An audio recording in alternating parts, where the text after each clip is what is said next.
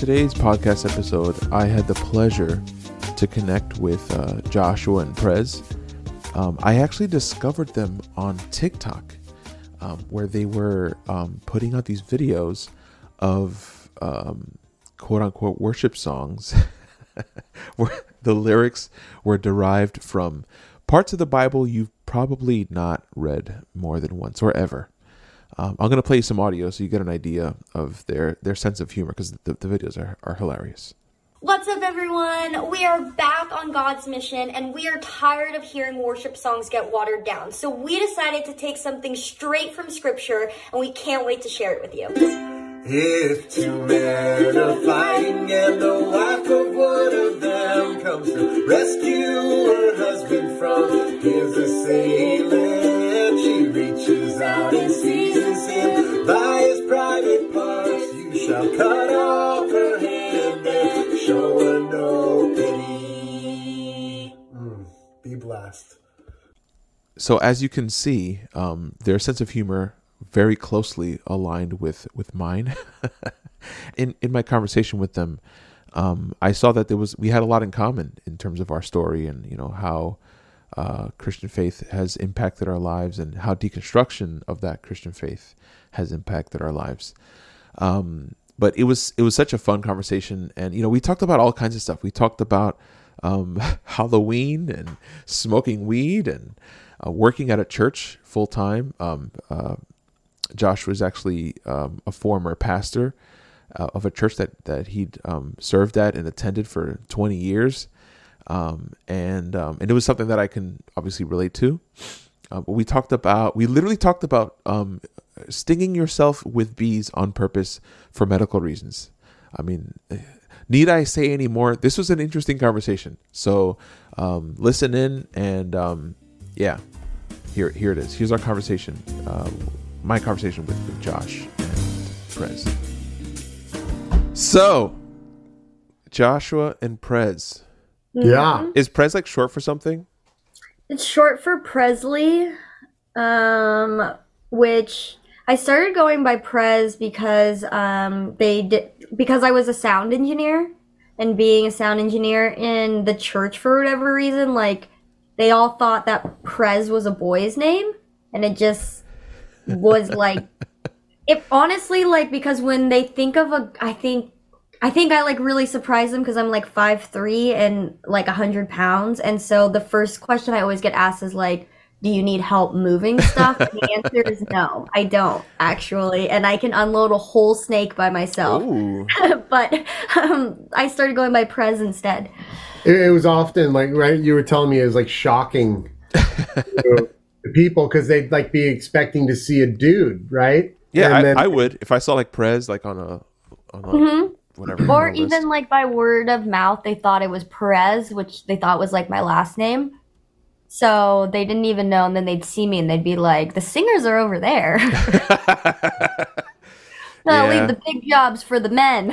which I always thought was brilliant because you told me this, which was that you told me you would say that your name was Prez um, because you didn't want them assuming that you were a female, like or a male. or a male, and oftentimes they would come in showing more respect if they didn't know, which is nuts. That's yeah, insane. it's the world we live in. it is. Yeah. Unfortunately. Yep. I, I have a friend that he's um he's always come across as older, and so he never tells anybody what his age is. And anywhere he's ever worked, he doesn't want them to know because that they'll respect him less. It's like they'll you know he he'll have like some director position, whatever, and they don't know he's like 24, but the dude looks like he's 40, which isn't true. great. But um yeah, it's especially in like the workplace, it's like a it's totally a thing. Um I um yeah, so let why don't we start with um just getting a little bit um I, I want to learn about your background like how did how did y'all meet and why are you where you are and why are there guitars behind you and, and all that Yeah. So um, we met in the church, and um, and then I went through a transition out of the church, and in that time, the two of us became really close. We became roommates, um, which was incredible um, to have a roommate during the pandemic um, that was nice and beautiful. and um, but but through the pandemic, it was um, it was hard because we both got really sick. So Presley got diagnosed with chronic Lyme disease, and so I was carrying caring for Presley throughout this time. Um, and got into gardening started like gardening because one of the things is she needed an organic diet and so Yeah. we got into gardening um, Plus, we were like, I was completely broke from paying for treatment, so that was like five hundred dollars a week. Oh my Uh, god! What? sorry, Lyme disease? It was eight hundred dollars a week, yeah, for intravenous. Because um, it's a long story, but because the CDC doesn't recognize it as an infectious disease, um, you won't get covered for it through What? most. What the hell? Are you even serious? though- yeah, even though, especially you on the East Coast know that it's uh, 500,000 cases eh, like annually are recognized by the CDC. That doesn't even include all of the I'm, others. I'm like super. I don't go outside. I'm like really ignorant about Lyme disease. What What does it do to you? Like, what's Yeah, no, that's okay. I'm so glad that you asked. it, honestly, so it um, is uh, a type of disease that mimics a lot of other autoimmune diseases. It's incredibly neurological and it progresses um, over time to get worse and worse, essentially. And so, some things that it can cause are seizures, paralysis, um, like an encephalitis in your head, like inflammation in your brain. Um, it gets kind of misdiagnosed as a lot of other things from cancers to fibromyalgia, MS, ALS, gosh. um, all kinds of things. And we just don't know a ton about it, but we do know that it's vector borne. So it's What does that typically mean? spread by like um, spiders, ticks. Are Are those the vectors? Yes, those are the Wow, vectors. that's that's. And- they sound like robots. Like this. It sounds like a cool thing to be a vector. so we will slip into this kind of so we have another like um passion which is we have a, a- another side of tiktok that we're on where we educate people about bees and lyme disease which there's a oh gosh this is where we lose everyone um, so we actually sting presley with bees um, three times a week because it is putting her chronic lyme disease into remission i know Wow. that that sounds like totally fucking crazy and it is but the rad thing is it's scientifically proven and it's working and it's like it's changed our life Whatever It's- works. Plus, like, regardless of what you believe in, it is scientifically proven that bee venom's antimicrobial, anti-inflammatory, um, antifungal. Um, it's also will break through the blood-brain barrier, which just basically means like, wow, that's amazing. And then on top of that, it stays in your body for 48 hours. Bacteria replicates every 24 typically, so that it just makes sense. Like antibiotics Wow. can't stay in our body for longer, for long enough time, and so it just will continue to basically replicate That over. you know, it's funny. I follow you on Instagram, and I see this thing about stinging, and I I'm like, are they misspelling singing? Like, what's happening? I get it now. We That's call it- wild. Sting along, yeah, yeah, yeah. Sting along. Yeah, along. So that's so so basically so she that's kind of what she got into and then at that same time I got diagnosed with diverticulitis um which Yeah. is like My, crazy my, my wife, she, Literally she got she got some of the diverticulites. Yeah. Oh. Oh gosh, yeah, it's an awful, awful thing to go through. I got it the day after I turned 40 years old, and which is like if you Google it, it's like takes place in men 40 and older. And of course, like the day after my birthday, I get diagnosed with diverticulitis, and then I found myself like having major surgery. And so in a sense, like the two of us like go through this crazy pandemic, like get sick, nurse each other back to health, fall in love, and then um, start a business. Like uh, it's It been, just doesn't make sense. yeah, it's nuts. It's like it's just so much happened all of a sudden.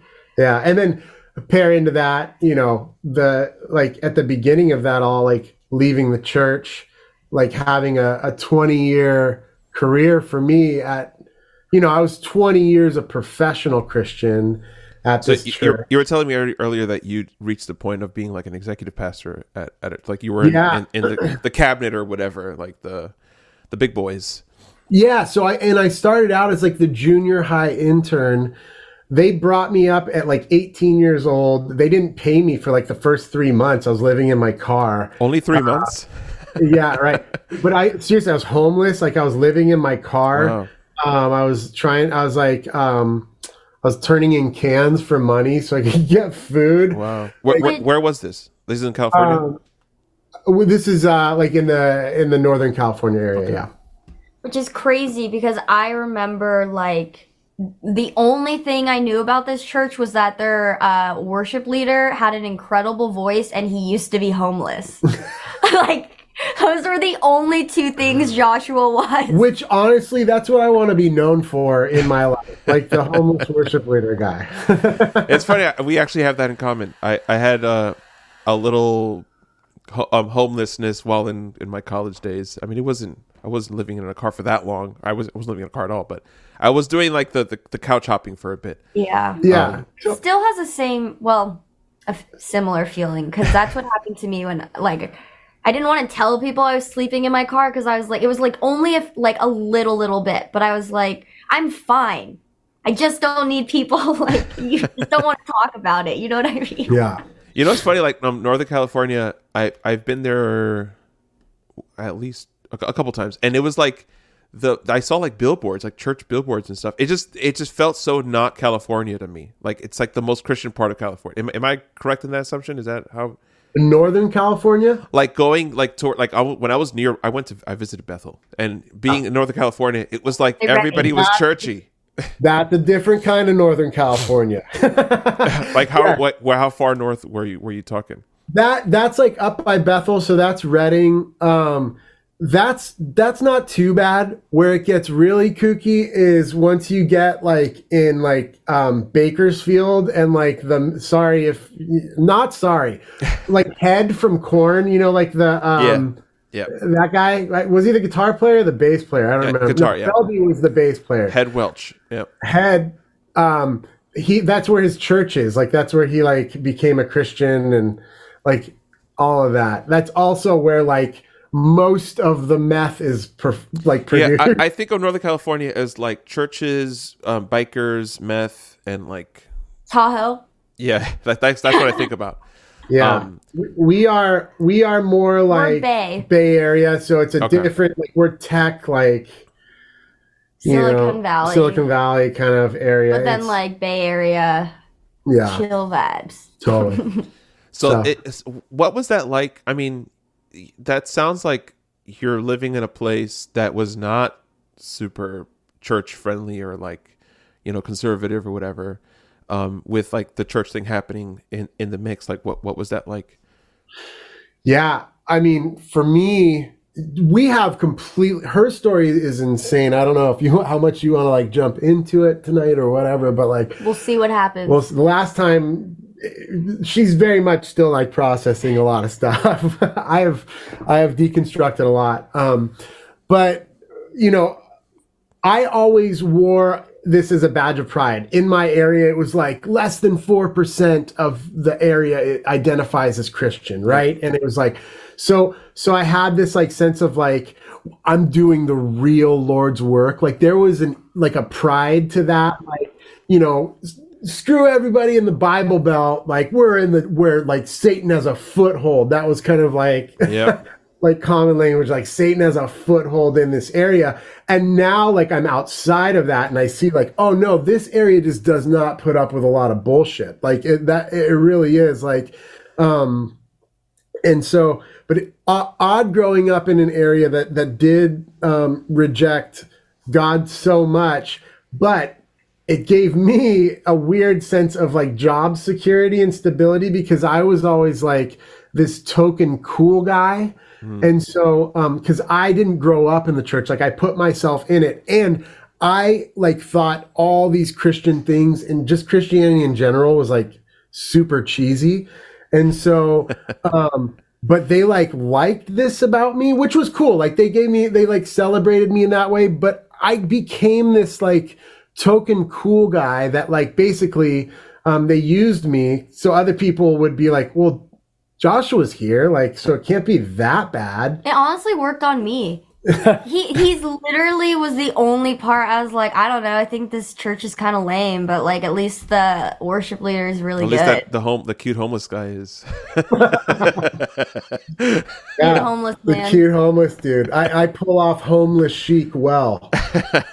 Yeah, it's, I we have a lot in common in that sense. I so I grew up, and it was sort of sort of weird. Like I grew up in this subculture where um, my family came from the, the Dominican Republic, and Protestantism is relatively new to, to DR compared to the rest of you know the, the world. Where um, the, the the way that um, uh, the East Coast was colonized was all these Protestants, and so East Coast the East Coast was already Protestant from day one. And well, Yeah. day one according to to what Americans think day one is. And in the Dominican Republic, our colonizers were Catholic. So becoming a Protestant was like that. It was like the the new wave. It was the new thing, and especially the charismatic movement, like speaking in tongues and, and the whole the whole thing. And so um, my family was kind of like kicked out of the Catholic Church. Then they started churches and they, and they, they put them all over Latin America. And um, the first one they started with actually was in, in Jersey City, uh, here in New Jersey. And so we were like coming into this to this place um, where just like the West Coast, you know, nobody wants to go to church. And the people who did were the local other Hispanics that were going through the same um, changes in their own culture. So our church was totally Hispanic, like forever. Like it was all Hispanics. And we were like, um, it was sort of like an oasis in like a big dark valley of, of, of Satan in, in the New York area.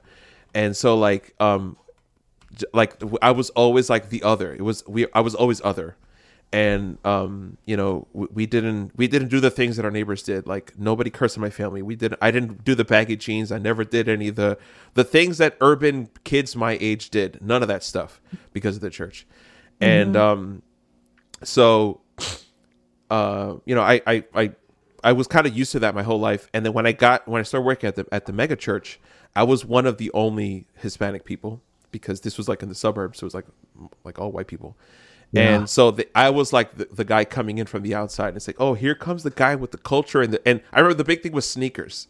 Like I remember one time for my birthday, they gave me like a like a signed card, and it was like a big Jordan sneaker on the front. I was like the guy the guy who was about the sneakers, which made no sense to me, but they didn't. They just it was like foreign to them, and um uh forever I was like the the token sneaker guy. I I remember the pastor would like fist bump me, like why are you fist bumping me?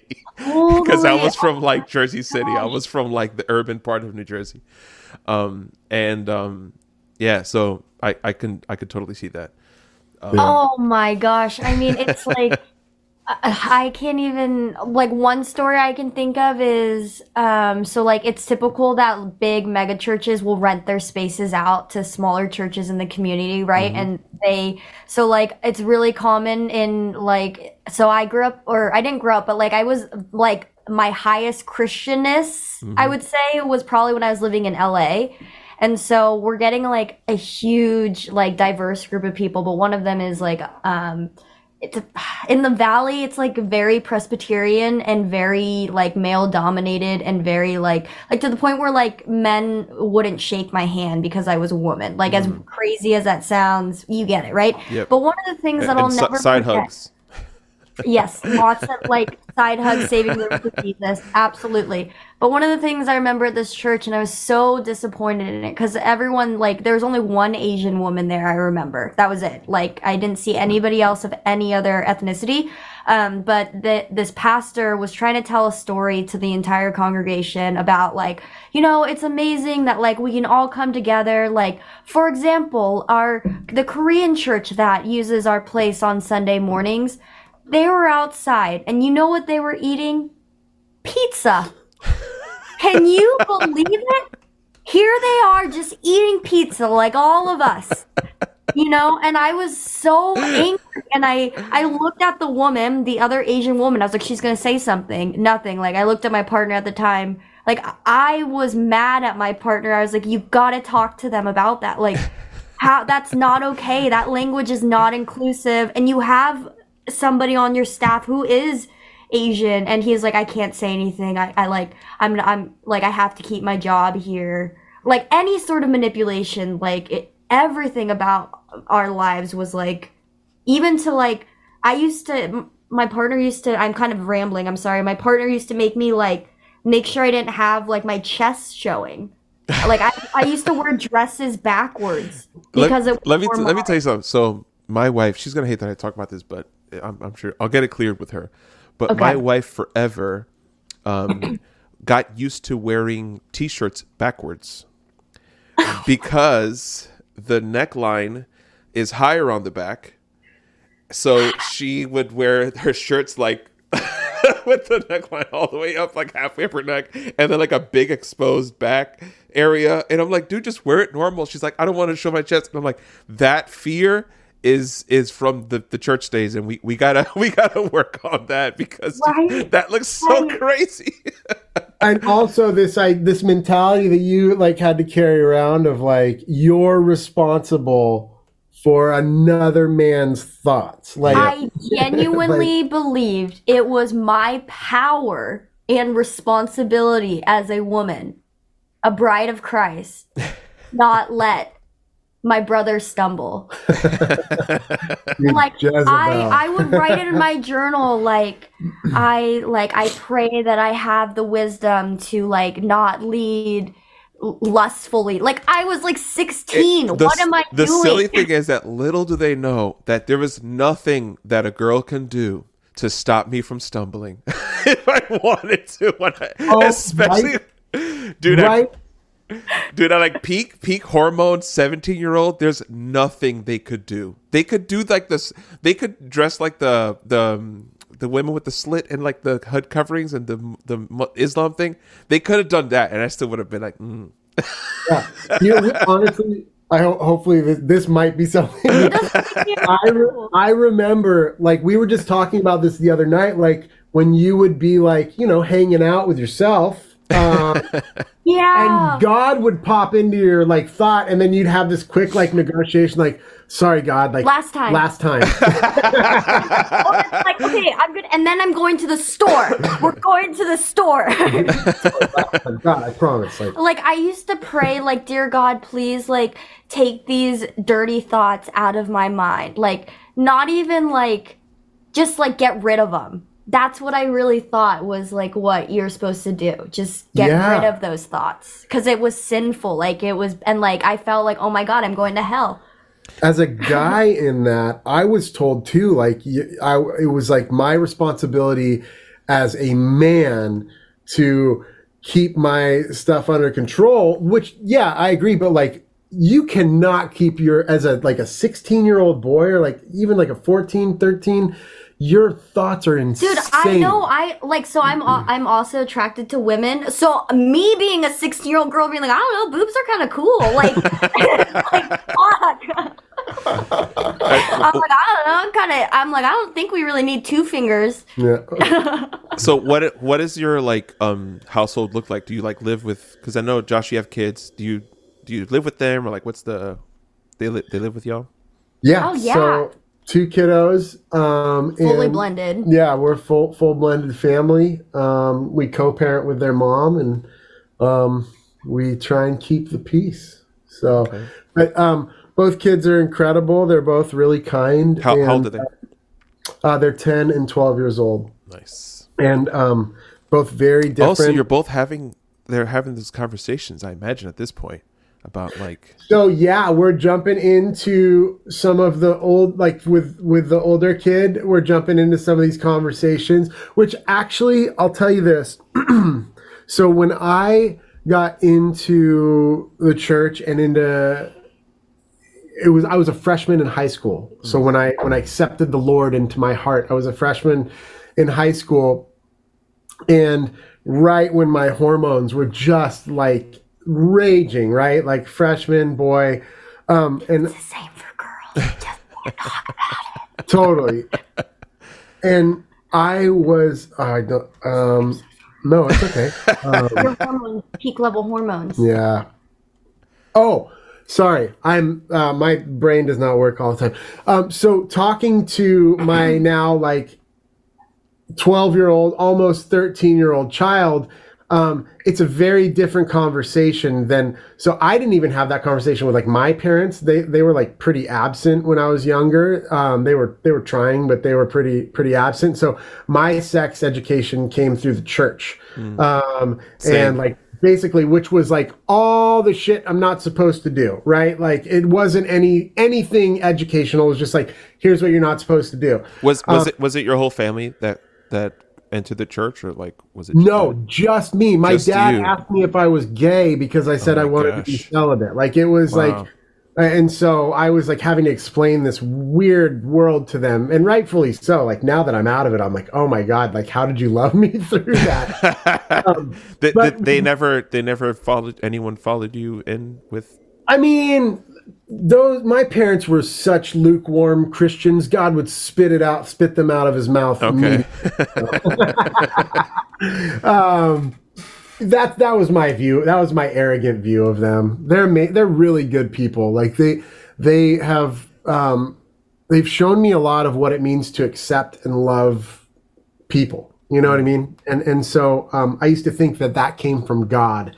I'm realizing no i came from my family. Like Yeah, that's, that's yeah. something that, that they've built into me there's so many things that so um for me it was a lot of the opposite. So my whole family was in the church, and like the pastors were my were my mom's cousins. Like they're they're I mean they're still active, you know, actively in ministry, and like it's it was literally my family. Hearing like sex ed- sex education stuff in a group full of young boys and like the teachers like my cousin was just weird and like there was i remember one time i don't know if you ever heard of like encounter retreats but we were at an encounter retreat they're just like these intense like you put your your sin on the cross and you nail, nail it with a physical oh nail. yeah Yeah, we just one of those call- crazy ones.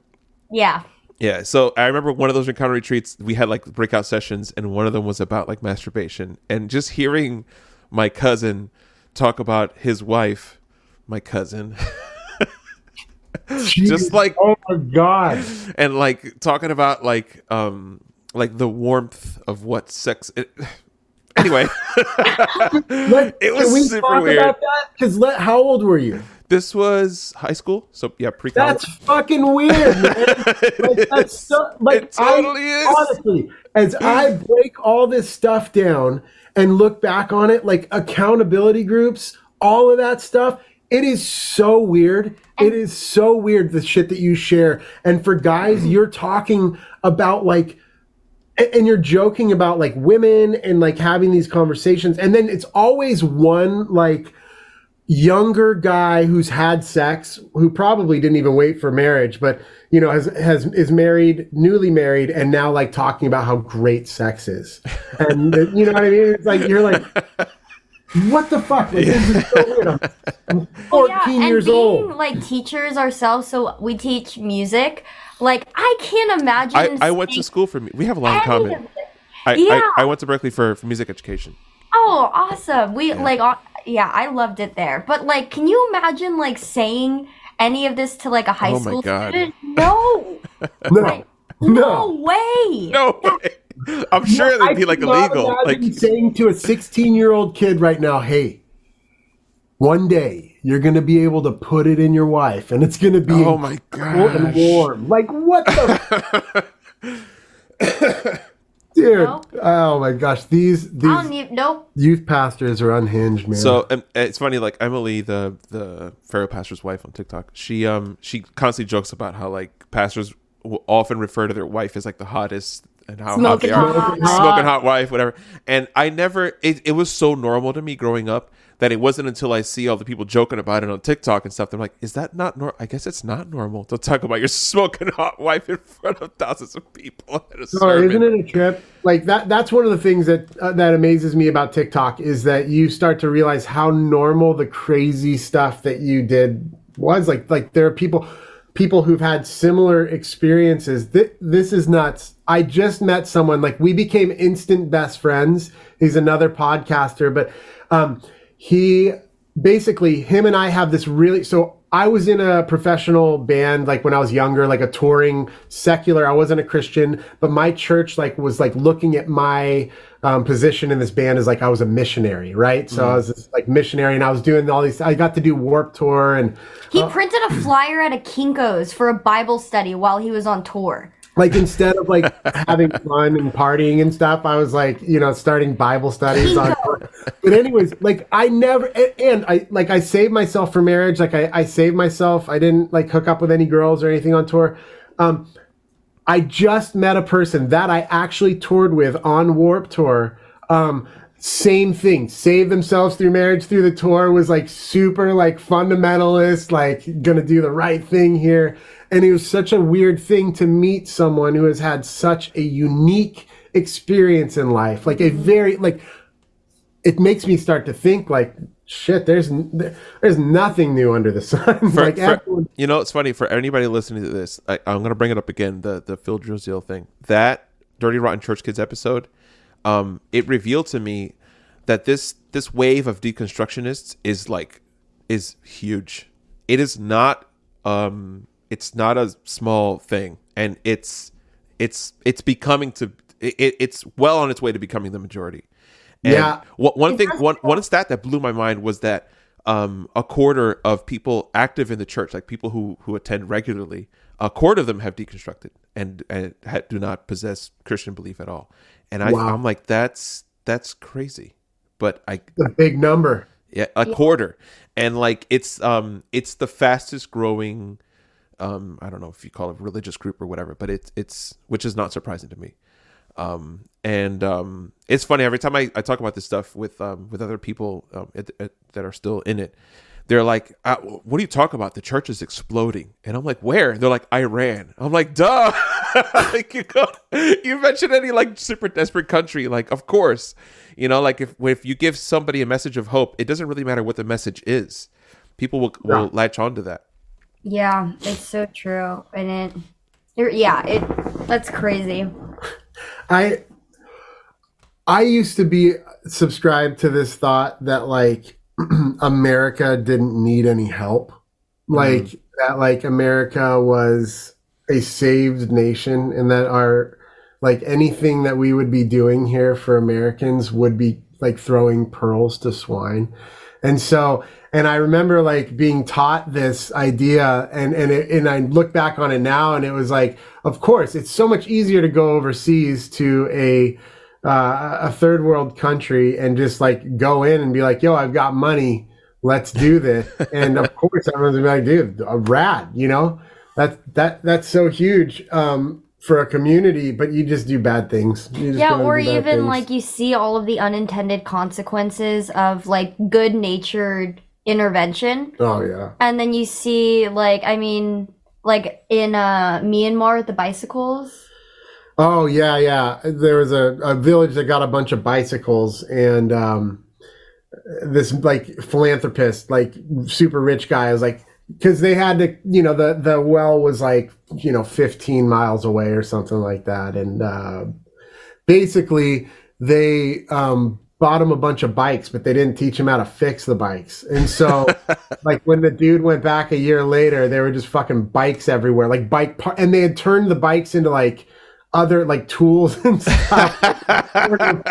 This whole like million dollar bike project just out but the window. it's just like it just shows you like how out of touch and just like not thinking like you're assuming that these people know how to fix a bike. You're just assuming these things. Or like with Tom's shoes, how you hear of these people are like, we don't want to wear those shoes. Like we're like oh yeah, people burning like, like shoe burning parties. why would you wear Is that a thing? I, did, Yeah. I had no idea. It's like making these people a marked target of like ah you met a white christian who like sold you toms you know what i mean?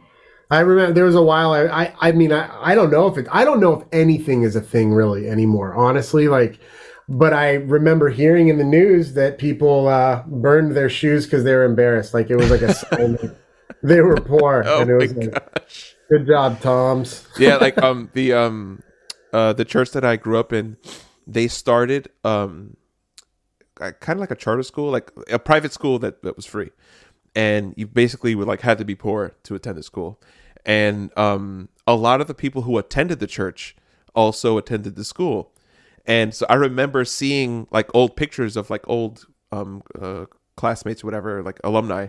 And like I know that guy. Like he goes here. He's he goes to my church. He like he moved to the United States and he's here, and so we would just make fun of him. It's like, oh, you went to the you went to the poor school, and like the kids who attend the school, it's kind of like Save the Children. You like sponsor a child and you pay like whatever the the thing a month, whatever. And so um, I was like, you were sponsored by someone on this side. Like we were super like thinking about it, we were super mean to this guy, but like Wow. I feel like there's um like like you said there's like the, the unintended consequences but i feel like part of the um, like christianity there's like an inherent like coloni- co- colonizer like aspect to it it's like you can't not colonize like evangelism and colonizing they're like th- like the venn diagram is like really really overlappy you know Oh my gosh. 100% and like I see this in something as simple as breakfast. And I know you're like where is she going with okay it? let's see But I realized this with Christianity is like growing up like as a, an Asian person, like I love savory things for breakfast, like soups, noodles, rice, right? And I remember like telling a friend about that and she's like, ugh, like, ew. She's like, you're drinking, like, you're having soup in the morning. You travel to any other country, like, in Asia, like, that's just normal, right? Like, it's, so my point is that I realized, oh my gosh, like, there, most people really do believe, like, their perspective is the perspective, and anything else that delineates from it is like off brand somehow. Yeah. Like in that moment, I realized that this girl like genuinely thought like breakfast everywhere is like waffles, pancakes, orange juice, coffee. Like, and anything that's outside of that is wrong or different or gross. Yeah. And that's exactly how I feel about Christianity is like, yeah, your religion's like great and all, but like here's the one that's like you're always supposed to find. Yeah, my my my mom she um so I'm Dominican. I was I was I was born in DR and my family's like super Dominican.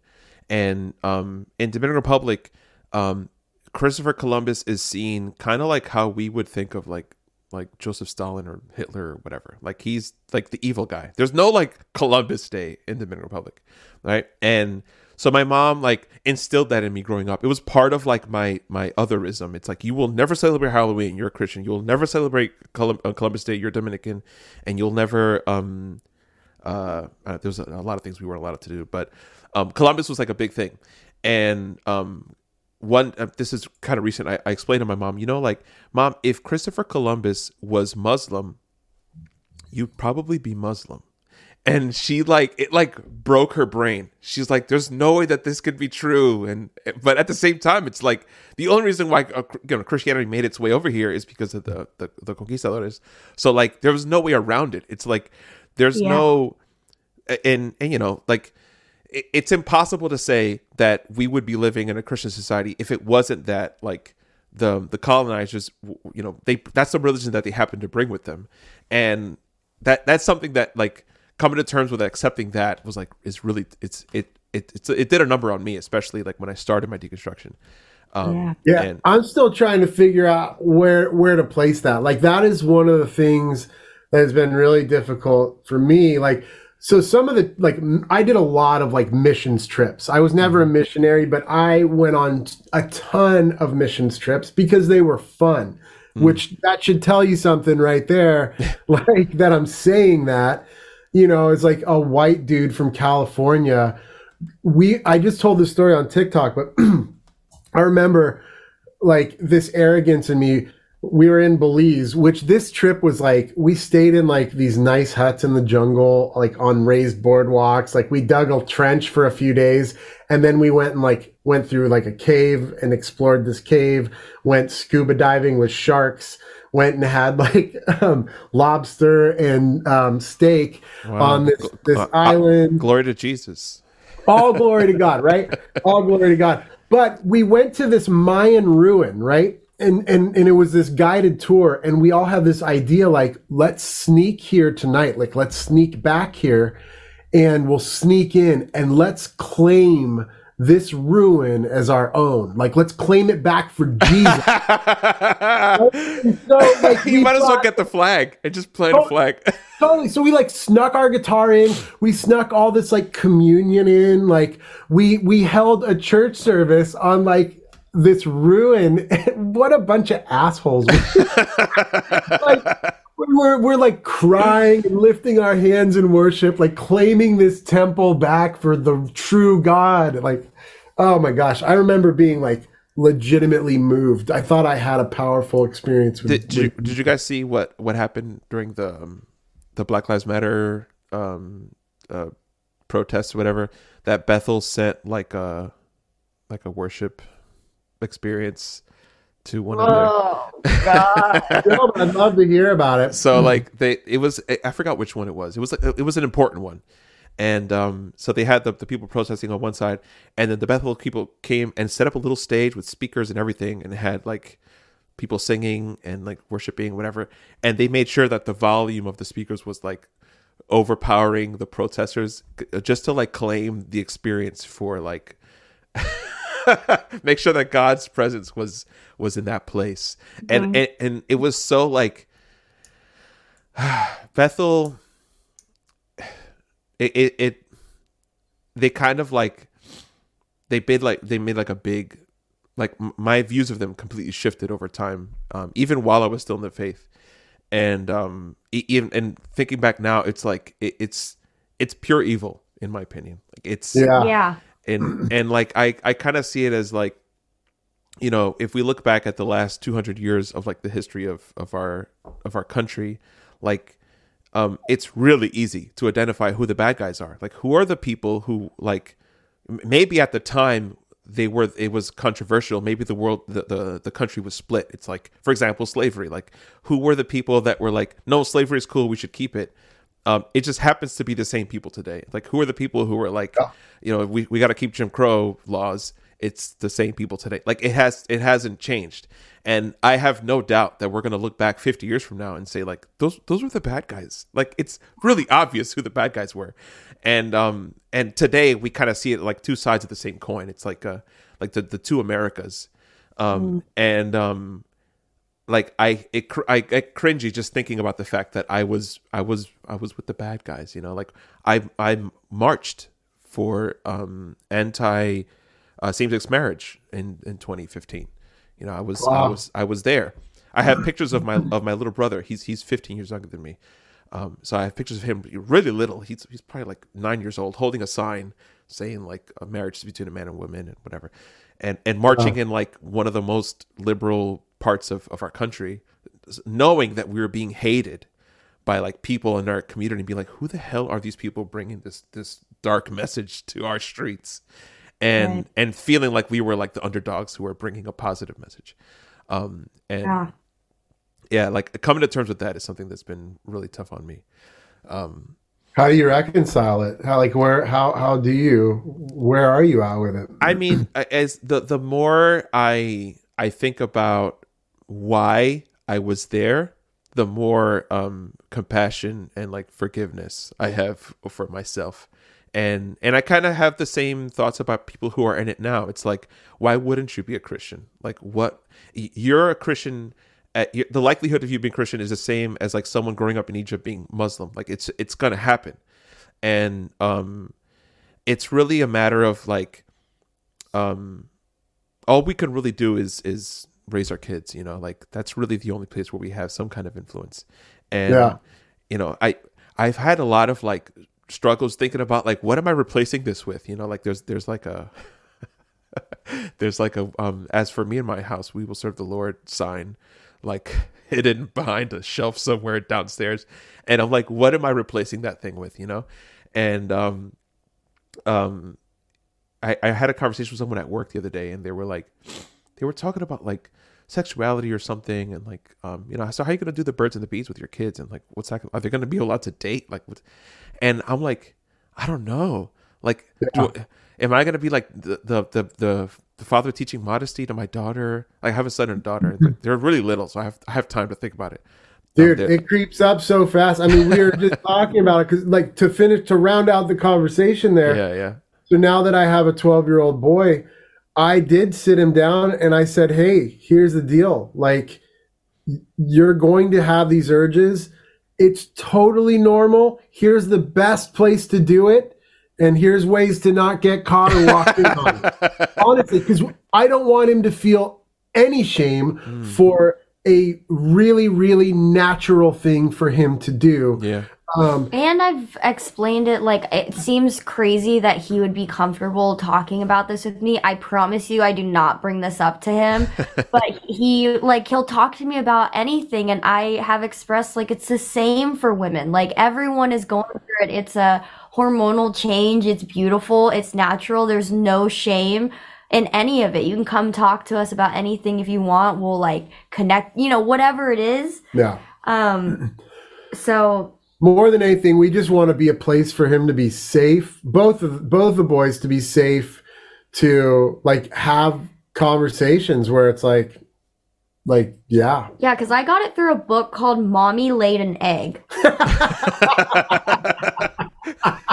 I'm not even kidding you. It is a real book. What a great it- start! It's like already wrong from from the, on the cover. It's already wrong. and it like the disturbing thing about it is it's two children doing like kid activities, but they're basically like sexual positions. So for Oh example, one involves a skateboard, one involves a swing. oh my god! and like I a looked swing. On it, and I feel like this is a really disturbing book. Like no wonder I was so confused. Oh my gosh! It's Oh. a real book. Oh. Mommy laid an egg. I'm gonna look it up. Please. The Yeah. illustrations are incredibly We're actually sponsored by Mommy Laid an Egg. Yeah, That's my- why we're bringing it up. like, Like, it's so confusing. nice, nice way to drop it in. Mommy laid an egg. yeah, it, I I had a you know, it was actually really weird on my on from my from on my end. Like, um, I had all the the church stuff and also like the um, the the the usual fears that you know uh, you're gonna go and impregnate a thousand people. So you know, I was taught abstinence and all that, and um, uh, and covering for my mom, who's my my mom's only partner was my dad. Like they lost virginity to each other, and you know they did the whole thing, and um, so like it was really like stifling and and closed off and you know eh, but at the same time my mom was really radical. Like she would like i remember you know she would have the, these crazy conversations with me as a kid and she'd be like yeah you know that thing where they say like don't talk to strangers? It's because a man is going to put his penis in your butt. Like she, she would literally tell me this stuff and like to, it was like her scare tactic. It's kind of like arrested development. It's like and that's why you leave a note. You know like the guy's arm is bleeding or whatever. one-armed yeah that that's what that was her her method um like but at the same time she would also teach us that the reason you don't like lean out a window is because there's a demon a demon assigned to pulling children out of windows like that was Oh, the, yeah. that's how i was taught Yeah. Did you celebrate Halloween or were? hell no Yeah. Okay. never um that's and oh my gosh this past halloween was the first time since that uh, we did the halloween thing once and we did it without my mom knowing and it was my dad. He dressed me up as a soldier and my brother up as a clown. And we went um trick-or-treating and i think i got like sick. I got like a cold. And my mom was like you see? That was the enemy. And you got sick on halloween because that's the enemy. And we never celebrate i mean we never celebrated before that or after. And we were taught it's you know the devil's birthday and the whole thing. And Yep. um and i still get like this weird cringy feeling that it's hard for me to shake because i don't care anymore. And so um my wife was like can we please dress him up? Like can we put him in costumes? Whenever we went to walmart. They picked out costumes and um we were actually on a on a trip. We were away. We were like in in, in North, uh, south carolina. And so we we secretly did a photo shoot of our kids and we put them in a private album on google photos that my mom would never see. And it was like this crazy shame moment. And my wife was like i'm putting it in the group chat. And i'm like oh no she's gonna find out. We're, and then we're really gonna go to hell. Um but um we just kind of told her like hey we we don't we don't care anymore. And sh- you know my I, my mom took it kind of well. You know she didn't kick and scream but um i know inside she was kicking and screaming. But um Yeah. yeah i still i still get those feelings. And like eh, uh, we were actually talking about before we started recording about like like uh sinning and like cursing and Mm-hmm. do, y- do y'all do y'all smoke the ganj do y'all smoke weed yeah, we we participate in that activity. Um, but we're pretty responsible about it. We're we're so fucking busy that like we don't have time to smoke a lot of weed during the day. So But as soon as we're done, as soon with- as like we're done, kids are in bed, like all the stuff has been done. it's our glass of wine. She can't drink because of her, her health. I I don't like drinking, and so yeah, Yeah, that is the other thing is like it's strange like I used to like not really drink because of religious reasons and then now I like don't drink cuz I'm allergic. So it's like so weird to have this same yeah. like outsider but it's not like I don't feel bad for myself or anything. I don't miss feeling sick from alcohol, but it's just funny that I'm an, a full grown adult and I still don't drink alcohol. Uh, same. After all of this. Same. It's so funny though because I remember I didn't. I was so afraid. So I grew up in like my parents, like my family, all grows pot. Like and like like there's actually some like famous strains like out that have come out of my family. Like they're Wow. kind of like OGs in the in the weed growing game in California.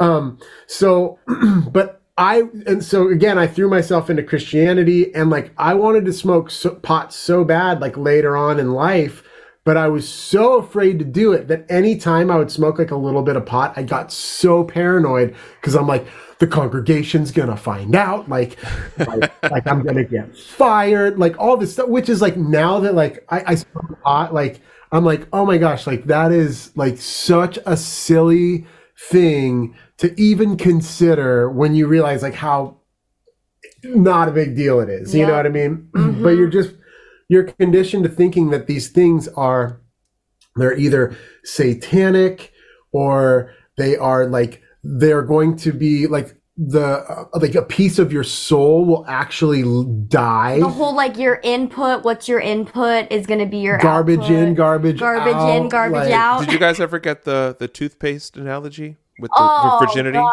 You can't put the toothpaste back in the tube. Dude, Oh my god, so much. Yeah, or the the one like the one that I always remember like hearing, and I remember like I, I would be in like high school thinking like, oh, that's a brilliant analogy. Is like the the chocolate bar.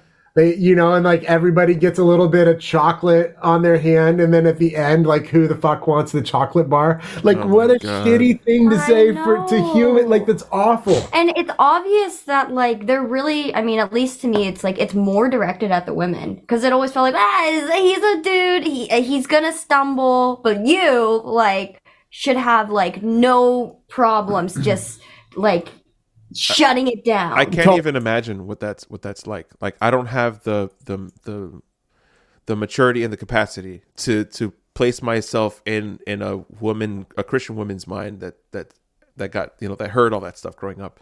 That's I'm so glad that my daughter will not have to go through that.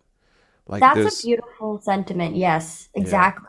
Right? to Yeah, not be ashamed of like like I have I have a hard time like n- not like being naked still sometimes like or like letting my I'm like I don't need to be ashamed of like why am I covering myself up like we're husband and wife you know but I still like yeah. There's still those. It or gets I'm its like hooks in you. yeah or I'm like we should be like we shouldn't be like we should be doing like dishes or something like a devotional yeah it's it's amazing how how much it affects like your psyche and just like your your mind like i um it's not until I, i'm coming out of it that i that i'm seeing like it's such a christianese word to use but the strongholds that were on my on my mind and my soul that i i'm still dealing with like my my Yeah. wife is has been a little bit more progressive in terms of like accepting things like like smoking weed and stuff and um you know she um i you know how that you when you smell something it's like really connected to your memory or whatever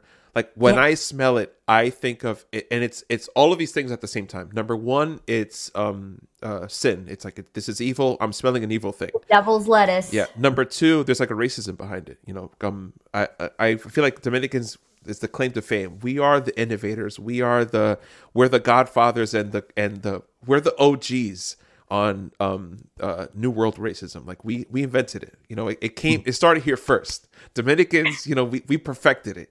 Like the a lot of the the derogatory terms they were birthed where I came from. You know, Oh. and um, you know we're we were like sandwiched between Puerto Rico and Haiti, and like there's there's a lot of hate. So the so Dominican Republic, the Dominicans are really good at, at racism, is what I mean to say. Like we, we're we're experts, and so like I smell it and I immediately get like racist thoughts. Like that's that's the black people smell. That's like growing up in Jersey City and and everywhere I smelled it, that I associated that smell with number one evil, number two um, uh, blackness, number three um, you know hell, like all the negative connotations you could think of, I associated with that smell, and so um, when my wife lit up for the first time in our 10 years of marriage it was actually on our 10th anniversary she was like are you are you is this okay? Are you gonna like are you gonna be okay? And i'm like it's all good. Do your thing. I'm you know I, i'm just trying to like flex my tolerance muscle. And i couldn't. Like i i smelled it and immediately it was like like um uh like the, the the werewolf thing. Like I, you know the the primal thing that inside of me that where i was raised to, to consider this an evil act came out. And I, I i tried my best to not show it but and i didn't say anything but i i was fighting it inside and i hate that i'm like i don't want my kids to go through this like i don't want them to to hate their neighbors i literally hated my neighbors growing up because they would smoke all like every day every all the time um Yeah. Yeah, I thought my parents were evil. Like I, I thought my parents were the worst people in the world because they grew pot. Well, I mean, they even like just the indoctrinate indoctrination of like God loves you more than your parents do. Like it makes it so easy Mm. to be like, I don't need anyone in my life but God. If he, he loves me more than anyone. Yeah, You know, and it's really like to me, in my experience, it was a manipulative way to like pull me away from them because my my family like they weren't really religious at all. You know what I mean? And so like I just stopped going home to visit them. I was like, my the people here in LA need me, like the homeless here need me, like my family doesn't need to see me, like they're not Christian anyway. Like just really just like demonizing these people who have really no say or any part in like this religious journey that I'm going on and yet I'm like they're everyone's in it. yeah. I what my grandma was. She's totally kooky. Like she is out there. That she did some really crazy things growing, like when I was growing up. But she's a really unique, interesting person. And from about the age of twenty till she died when I was like maybe 35, um, our relationship really suffered because she was trying to tell me like, hey, the Bible's not real. Like the Bible is like it's it's full of like man-made things that are going to cause damage in your life. And I took that and I brought it to my pastor, and they're like, You're being persecuted. This mm. is persecution. And so I placed my grandma in a different place in my life from then on. And this is one of my biggest regrets now in life is like, I look back on it like, I wish I could have known my grandma now not being a Christian because we would have had so many great conversations. And I think I would have really gotten to know this woman but instead like i i i had to alienate her from my life i had she was a bad person because she was trying to persecute me Yeah, I, I I get the same feeling when I look at people from high school. Like when when Facebook blew up and you're connecting to all people that you haven't talked to in 20 years, whatever. Um, there's a lot of people that I grew up with that are still friends with each other, and it's like, wow, these are these are apparently lifelong friendships. And I I was never part of those social circles because I was raised being told that like you're you're in this world and not of it. And mm. so like the only f- close friends I had were through church and like I was at school not like an outcast or anything. Like I, I still got along with people, but I, I had this thing in the back of my mind. It's like we could only be so close because you know you're you're not saved, and until you join me in church, um, which it's so funny the only friend that came out of my that I'm still friends with in high school is because he, he converted and became a Christian, and um, and like I I regret that so much. I'm like again, this is another one of these things that I I want my kids to meet people and be friends with them forever. You know, like that's something that I never really got to enjoy.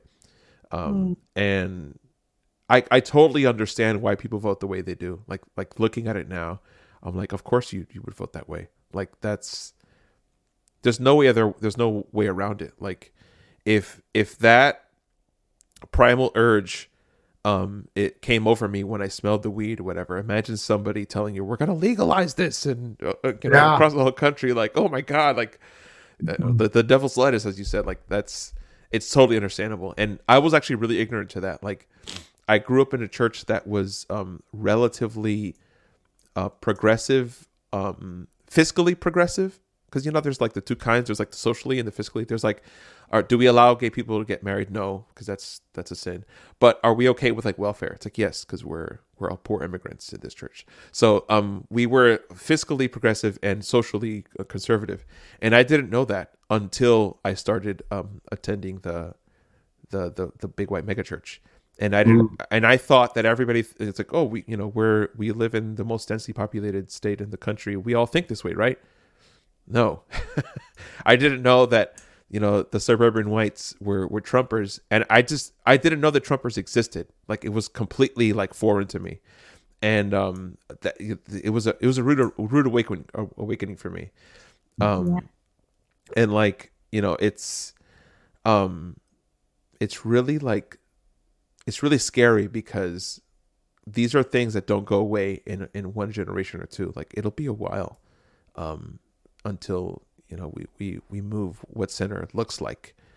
Um, and but did you guys see like the what the the voter turnout looked like for this pat for the midterms? I, I don't know Um, how political. I'm just assuming. I We how- we tend to not like to talk about politics, honestly, just because it's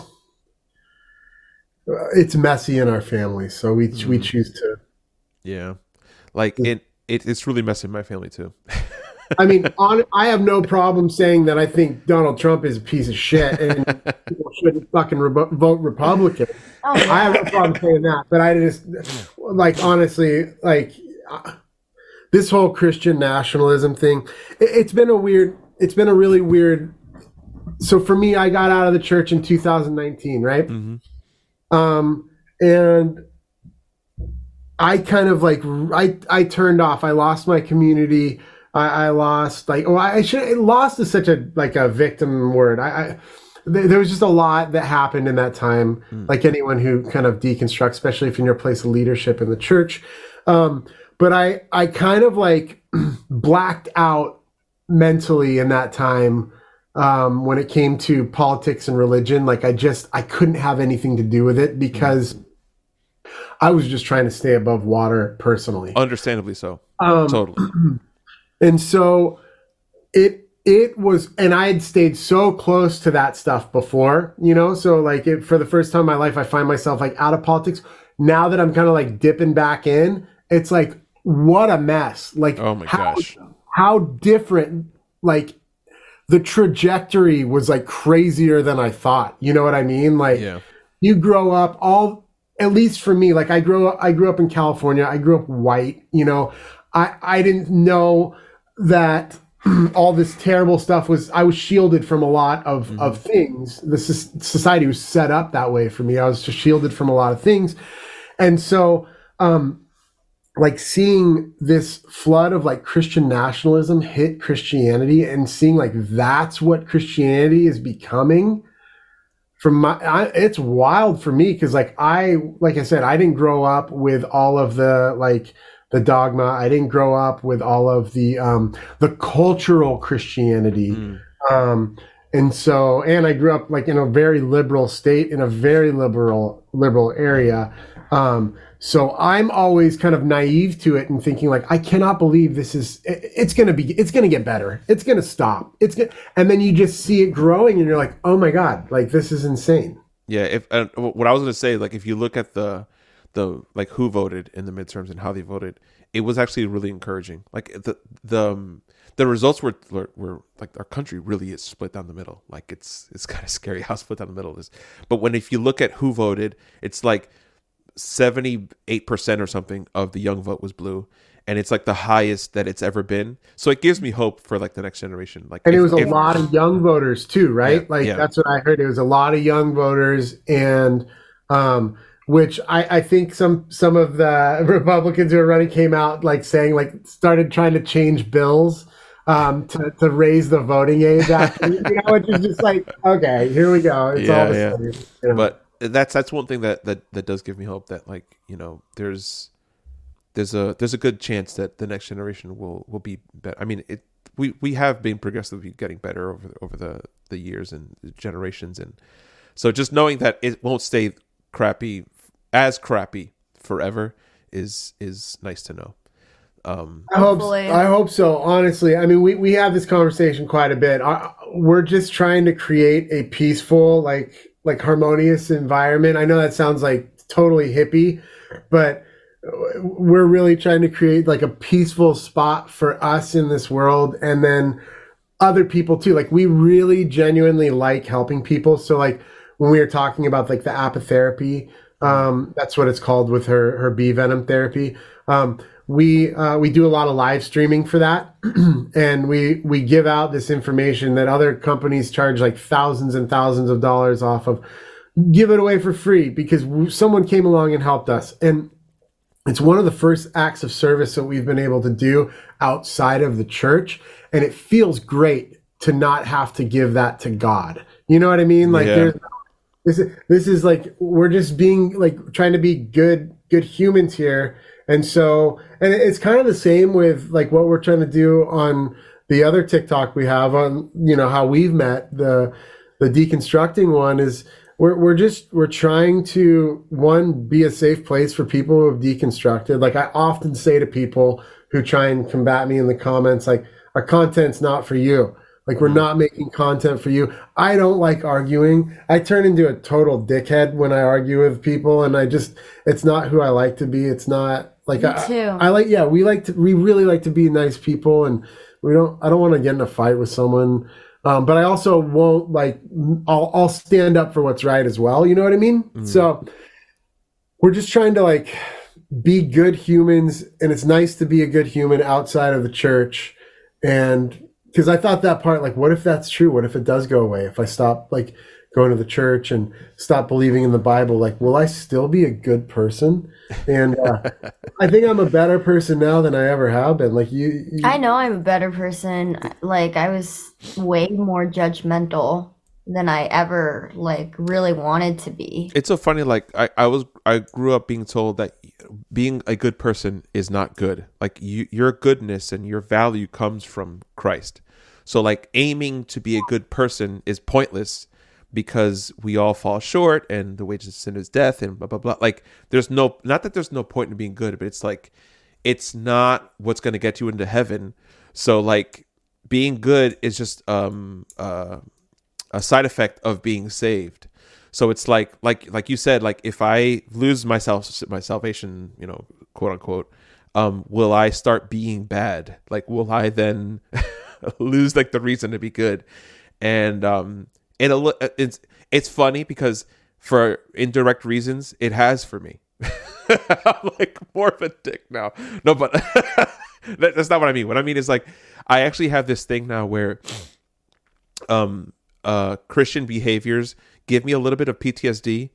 Like I don't I don't play guitar anymore. I have the gu- I these guitars I, ju- I moved into this house in May. I haven't touched them since they since I hung them on the wall. I still get like church vibes whenever I pick one up. And so Yeah. it, it like hurts me sometimes to play guitar, and and it gives me like just uh, like negative feelings, and and I know that that's it's not going to be that way forever, um, but I I associate like which sounds insane, but like acts of kindness and like helping people with like being a missionary and and spreading the gospel and whatever, and it gives me icky vibes, and so I I I it's like I can't even get myself like to do like a soup kitchen thing because I'm like this feels churchy to me and I hate this feeling. Um Yeah. and I want to get get over that um but um it, but it isn't a direct um uh side effect of of deconstructing. And like you know, a- another thing that I don't want for my kids, you know, I want to be able to just help people with with no strings attached, you know.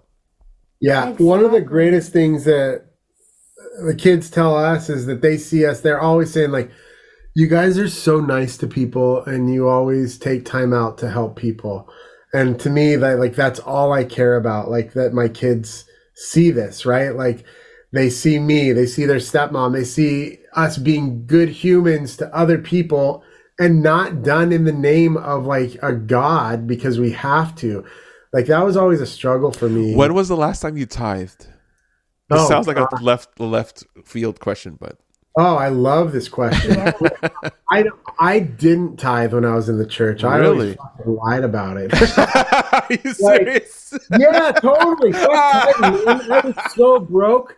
Honestly, like they did not pay me well enough to tithe. Like I and I would justify it in my head. I would say I gave I worked and it's true. I would I was supposed to work 40 hours. I would be putting like 60, 70 hour work, you know, weeks in, not seeing my kids, like and um so yeah, I didn't tithe, but I remember there was a time where like an email went out to all the pastors saying, "Hey, we're going to start checking your giving records. oh records." man. And and I was so scared. I thought I was gonna get fired because I was like, I remember being like, "Fuck, I gotta start giving." You know, like I dropped like a grand into the uh, into the offering. Oh my gosh. I- Oh, I- so no, wait, hold on, strike that. I fucking lied about that too. Oh my Like, I was giving in cash. Now I'm remembering it. Oh my you go. gosh.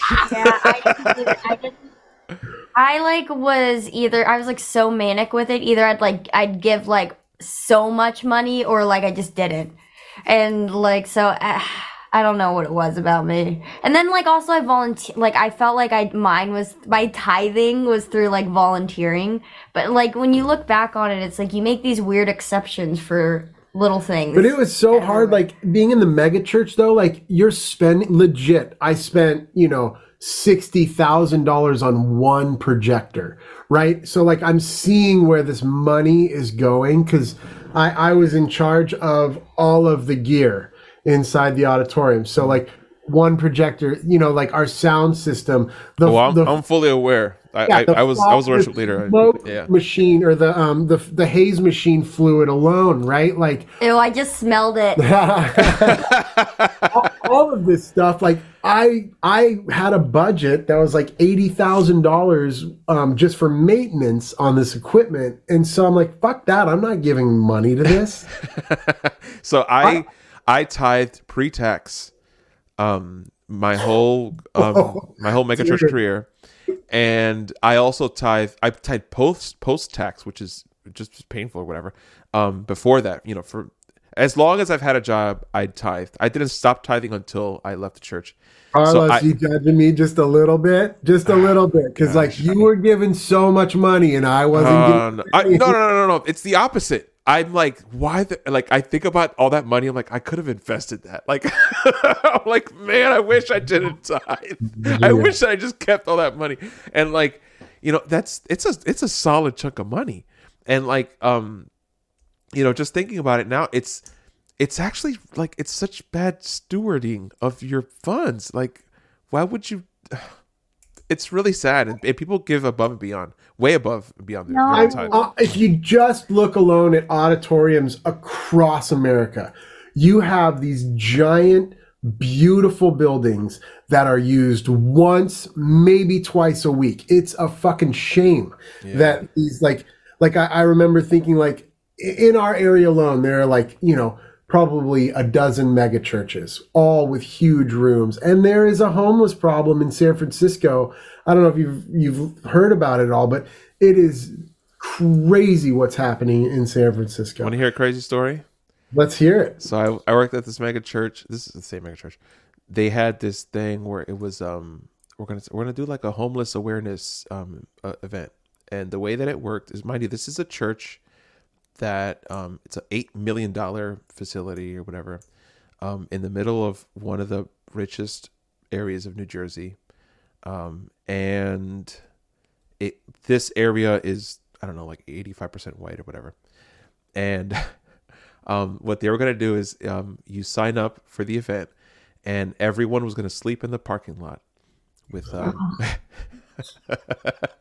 it's such a cringy story to tell um, i have a cousin who's a social worker and i couldn't even get halfway through the intro and she was like nah, what is this happening right so it's like you had all these white people in like these um, cardboard tents and stuff in the parking lot of the church and they were going to sleep there one night. And for everyone who signed up, the church would donate like an X amount of dollars to some like homeless whatever organization. And Yeah. um, and people were like cold, so they slept inside. they just went inside the church and slept like in the lobby. And I'm like, you kind of missed the point. You're supposed, and it's just so weird. Like, um, you know, people that I know donated like literally a million dollars to the church that have enough money to do something like that easily every year, sleeping in a parking lot. And I'm like, dude, like, if you can donate a million dollars to a church, you can literally buy like four houses. I know. Just- I know. Just house It's people. insane. like, just buy them homes. they Yeah, don't. and then seeing like how much control the like donators end up having. You know, like I so I went to Azusa Pacific University for college, and like the like the Dillon Center is donated by the frickin' Dillons. Like they re- like we you sometimes just don't think about it, but you realize how much control the largest investor really can have because if they have a problem with something, like they're definitely gonna bring it up if they have been giving like like a million dollars. Yeah. I I have to be careful. I heard of a guy once who worked at a church, um, who and the, the church was getting really close to um, being an open and affirming church. Mm. Um, and the there was a big investor. For those unaware, open and affirming means they're okay with gay people. Right? Oh, sorry. Oh yeah. Um, yeah, and well, that was our church. We would trick gay people into going to it. Like in our welcome video, it'd be like, everyone is welcome. Like if you're gay, if you're straight, you know, blah blah blah, right? And um, but then like once you got in the church, you realize like, oh, like all the pastors here have signed contracts saying they will not do a same-sex marriage because, and I always oh, this is my friend's church told me this story about this person who had a lot of money in their church, gave a lot of this money, um, like to the tune of like, I think it was like, we're talking tens, maybe $20 million Wow. um, for a, a large building.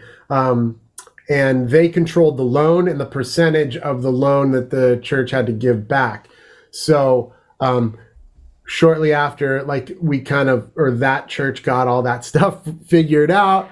Um, they they they said like, hey, you, we're gonna make you sign contracts saying you won't do same sex marriages. And same thing at Azusa Pacific University. It's like everyone's welcome, like no matter what. But we all have to sign a contract that, like, it, it it's terrible that it includes like no drinking on campus, and also marriage should be between a man and a woman, like are like somewhat in the same clause. Like, don't light your mattress on Yeah, fire or kiss a dude if you're a dude. parties, you know, and like we're preaching this like we all love each other kinds of things, and it like I mean the people like I don't want to say this word, but a terrible like slur was spray painted on the housing like shortly after this, and it's like this is this is so like just un you can't stomach it you know what i mean Yeah. to, to like you're signing this contract and then you're seeing it like literally hurt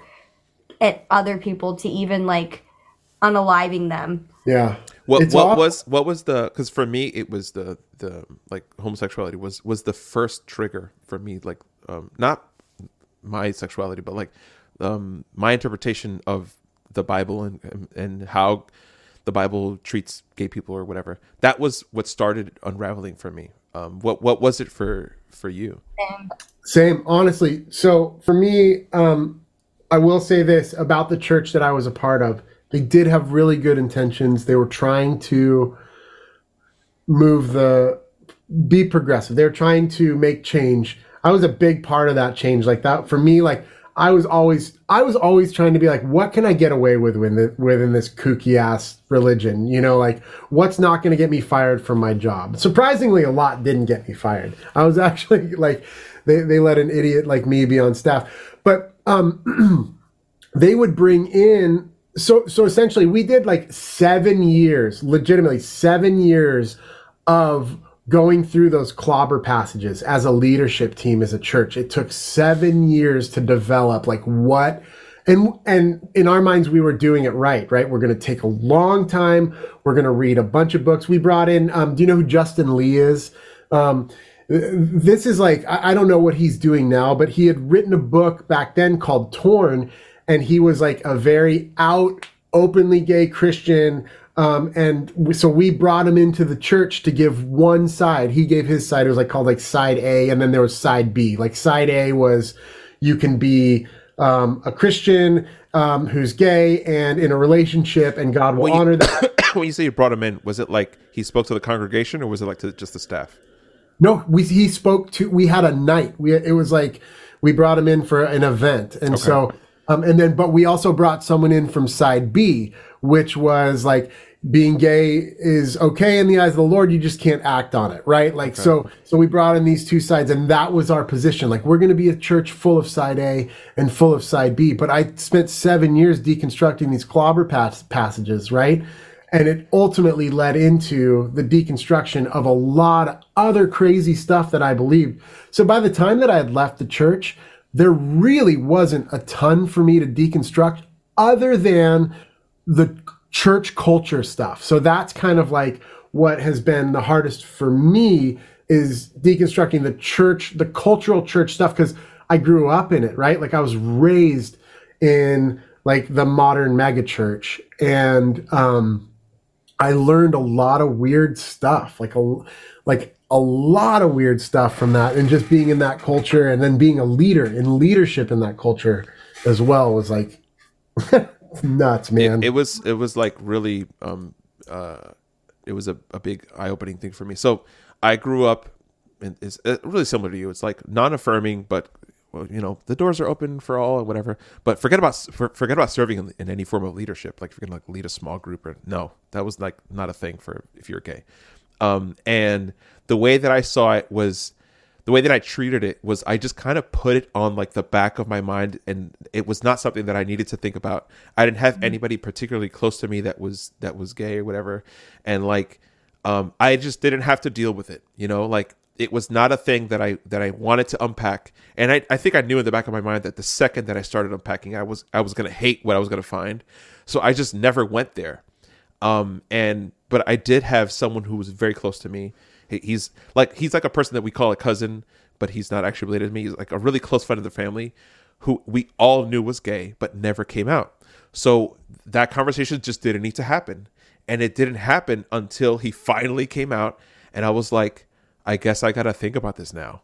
You know, like how do I treat you? How do I see you? What what do I do about this? And by then he was already kind of like estranged from the family he wasn't like a ten, I mean, uh, for me growing up, family and church were the same thing. So like he was like he wasn't around, so it was like not something that I had to think about like directly.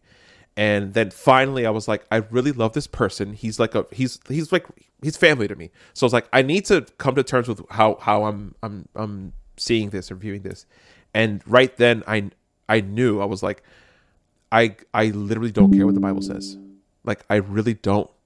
I Yeah. I, I love this person and I Yeah. love him as as much as I would love somebody not like the Christian love where you're like, "Oh, I love you, but there's like boundaries around just don't do don't try to serve." And like, no. I'm loving you 100%. Yep. And I knew that I needed to like delete that part of the Bible from my from my mind. And as soon as I was able to do that, I was like, then I could delete the whole thing. Like I just I started like that's when I finally got into like really deconstructing, like literally, Yeah. you know. Um, So I, this is great. I, when I was in high school, I had a, a, a friend um, who came out to me, and we were in youth group together. And this was like I, I'm old, so this was a while, a while. Like like coming out in high school is unheard of, right? Like at this time, like um, so I'm in high school. This is probably like 1995. Um, and he came out to me and shortly after we were on a retreat and um, some other guys started picking on him. And i got into like a fight with these guys and and ended up like getting close to this other guy this guy and who was really really struggling you know his his his words was struggling with homosexuality and all this stuff. And um and i re- that's right when i really start started to see how damaging and how hurtful this was because like this guy was never welcomed, never fully accepted in the church because everyone kind of knew, and um, and I watched it just be, and then he he like I wish I knew. I don't know where he is now. I've actually since tried to look him up, but I know the last I had heard he did go to like um the conversion therapy and all that stuff, which is just heartbreaking for me to hear. Um, I'm getting emotional talking because like I. I remember how hard it was for him. Like he wanted to love God so bad. Like and if like if you know the heart of a 16 year old like sold out full abandoned Christian, like Yep. I know like I know that feeling of just like I would give anything for God. Like I know he felt that same like feeling for God. Um and it breaks my heart to know that like he was never fully accepted by this community um or by this god like by this god that like he- you know he's being told by these christians like god loves everybody but it's not true. Like he doesn't love gay people because your book's saying that and your like followers are all saying it louder than anything you know? Yeah. anyways. No, I so I, I I say that all because I, I really felt like that like to speak a little um, Christian lingo like it it really did some heart work in me and changed my heart. And I I like promised from that moment I would never make anyone at that time I would just say gay um, feel bad about themselves for it. And and I, I it was cool. I got to be a, a safe place for a lot of people. Like I I became a pastor who a lot of people like came out to um, which was kind of a I'm glad for it, but I'm also like probably need to make some phone calls and hmm. apologize to some people. Yeah, and mine has just been like suppressing it through the whole thing. Like, like aside from like purity culture, like there's no way that I'm going to be able to like express like the feelings of like attraction towards someone of the same sex. Like, I haven't even talked to my parents about this. Like, I honestly am thinking like hopefully they don't ever look this up. Um, but like I'm never gonna tell my grandparents ever. There's no way. I just can't. There's no point. What is that going to do? So like me feeling like because I had always struggled with depression and like always being like I genuinely feel like I, I love like I could love anybody. Like a man, woman, whatever. And like it made me feel like there's something like God made me there's something wrong in me or that he mm. made me this way. And that's what started to unravel it more because I was like, why would I follow somebody who like actively is like truly if, if we're he really made me this way like whatever it was. And like why would i want to follow somebody that like makes people gay and then they're not accepted anyway so like just from that perspective i just but i never could feel like i could be an ally because i was it would show my hand also so i felt like i was just hide like i felt like a complete coward because like my silence just let it seem like I was straight and just like, yeah, you shouldn't be thinking about boobs. You know? Uh, that man, you just said something that made me think of that too. My justification, because you know, like after signing that contract, I had to justify to myself that I wouldn't do a same-sex marriage. My justification was, and I would say this. You've heard me say this. I was trying to cast the biggest net. I wanted to get hmm. Christians and the LGBTQIA community. You know what I mean? Like, so my job is to cast the widest net. And in re- re- reality, I was just taking a really comfy, safe position right in the middle of the fucking fence, you know? Yeah, Which and- does nothing. You know, what's what's crazy is like the way that um, we were raised. Um, justifying the the the whole thing was like, um, you know, y- you have an inherent thing you're born with where you want to fornicate and you want to cheat on your wife and you want to whatever, and these are sins just the same. Um, but like I get to get married and and like be with my wife and and not be like shunned by a community or whatever. Like it's it's not the same at all. And um it's really sad that people just don't have the ability to do that. Um but I, I want to be respectful of your time. I know there's a chicken out there. Oh gosh, yeah, cooking and this. it's like eleven o'clock for you. well, I'm, I'm good. I'm, I'm a night owl, so it, it's, don't worry about me. But um, I'm so glad I got to talk to you guys. I how can people find you? Like, what are because you guys have like a lot of accounts. yeah, we're this is this is the worst question to ask us. Is, like we we are hyper creative and just we have a million projects. Like I think we start ten bands every week. You know, just, um, our main account is this TikTok account that we're doing, where we're we're we're basically taking these songs, um, we're taking scripture and then writing these melodies that sound just like worship. It's a total parody.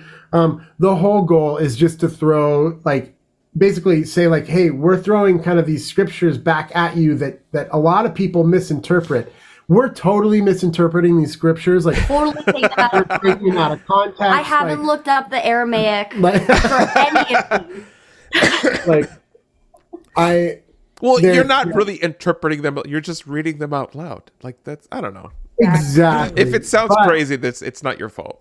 but it feels like a really like so for us like we we spend a lot of time being silent for us like our if we're honest to show our hand a little bit like we really have a heart for lgbtq plus i you know and trans youth especially um we just we want we we want the bible to stop being weaponized and it's mm. it's being weaponized and it's being used to kill literally kill children mm. like children are killing themselves because this crazy book is telling The them shooting that like just the shooting that just happened Yeah. like folk god focus on it don't get me started Jeez. Mm. Yeah. Don't get. I'll, I'll I'll go off on James Dobson all day. Oh But my gosh. anyway, like you know, so I for us, we're not even out there trying to say God's not real. We're not out there trying to say like Christians are dumb or anything like that. Our message is like stop weaponizing the Bible. Like, And also, like, if you can have a laugh at this, like, that laugh can turn into a small spark of doubt. And that's all we want is just think about it. Just think about it. It's Yeah. the, it's the hippie putting the flower on in the in the in the rifle. It's Yes. a- yeah, a little more aggressively. Like there's a little bit of like uh, I'm gonna pinch your nuts while I do that. You know what I mean? so what what's that account? How do you spell it so people know? Um, You could type in how the sausage is made. Yeah, how the sausage is made, um, or at Colbruski. Um, we also have our Garden Punks account, which is Which our is other- super fun, by the way. Now that you know what stinging is. So, Yeah, so it's our at Garden Punks Co. and that's like our like our more candid life, the bee stinging, It's a, a lot of poop stories. Yeah, a lot of like stories about us shitting our pants, and we don't take ourselves very serious at all. Like we, we just we truly. I, And we hope that that just gives safety to other people. Like we don't have to be ashamed of. Like we all do these things. yeah, totally. well, thank you guys for your time, and Oh, I'm so glad we got to talk and and and get to know your stories and stuff. And Same um, to us, and I'm- I'm- definitely not the end. I plan on having you on again eventually. Love it. Yes. So Yes. I, I have got a million stories, especially ministry stories, that will just make you cry, laughing. okay. okay. We're right. like, which way? well, thank you so much. Have a good night, and and we'll we'll talk again soon. Yes. Bye. Thank you so much. All right.